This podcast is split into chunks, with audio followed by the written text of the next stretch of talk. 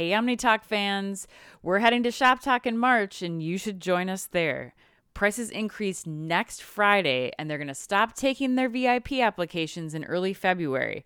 Retailers and brands, you can use code OmniTalk to save an extra 10% off current rates. Google Shoptalk to learn more.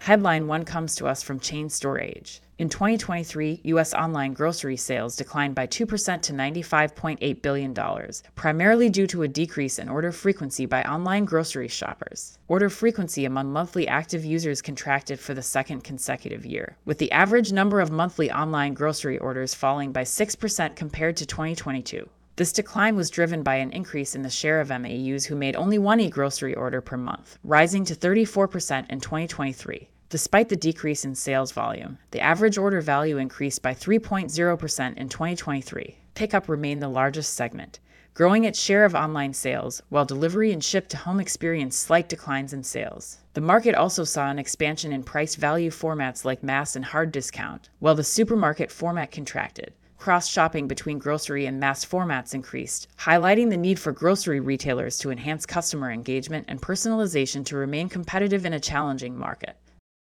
Headline 2 comes to us from Retail Dive. Lowe's, the home improvement retailer, has named Margi Vagell as its executive vice president of supply chain, effective March 1st. Vagell, who has nearly 20 years of experience, has held various senior leadership roles at Lowe's, including Senior Vice President and General Merchandising Manager for Hardlines and Home Decor, SVP of Store Merchandising, and VP and Chief Customer Officer of Operations. She succeeds Don Frieson, who is set to retire on April 1st. Frieson played a significant role in transforming Lowe's supply chain by modernizing logistics, transportation, and delivery systems. Under his leadership, Lowe's expanded its logistics facility footprint and implemented a new delivery model for big and bulky products.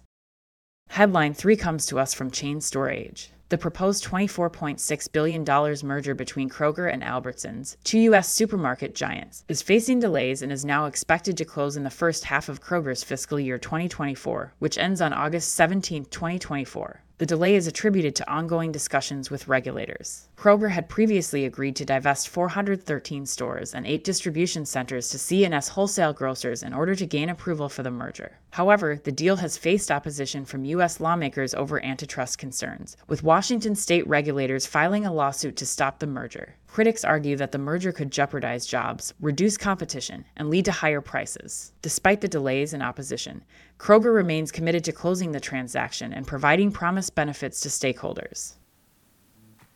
That wraps us up. This has been your Retail Daily Minute brought to you by OmniTalk. Be careful out there.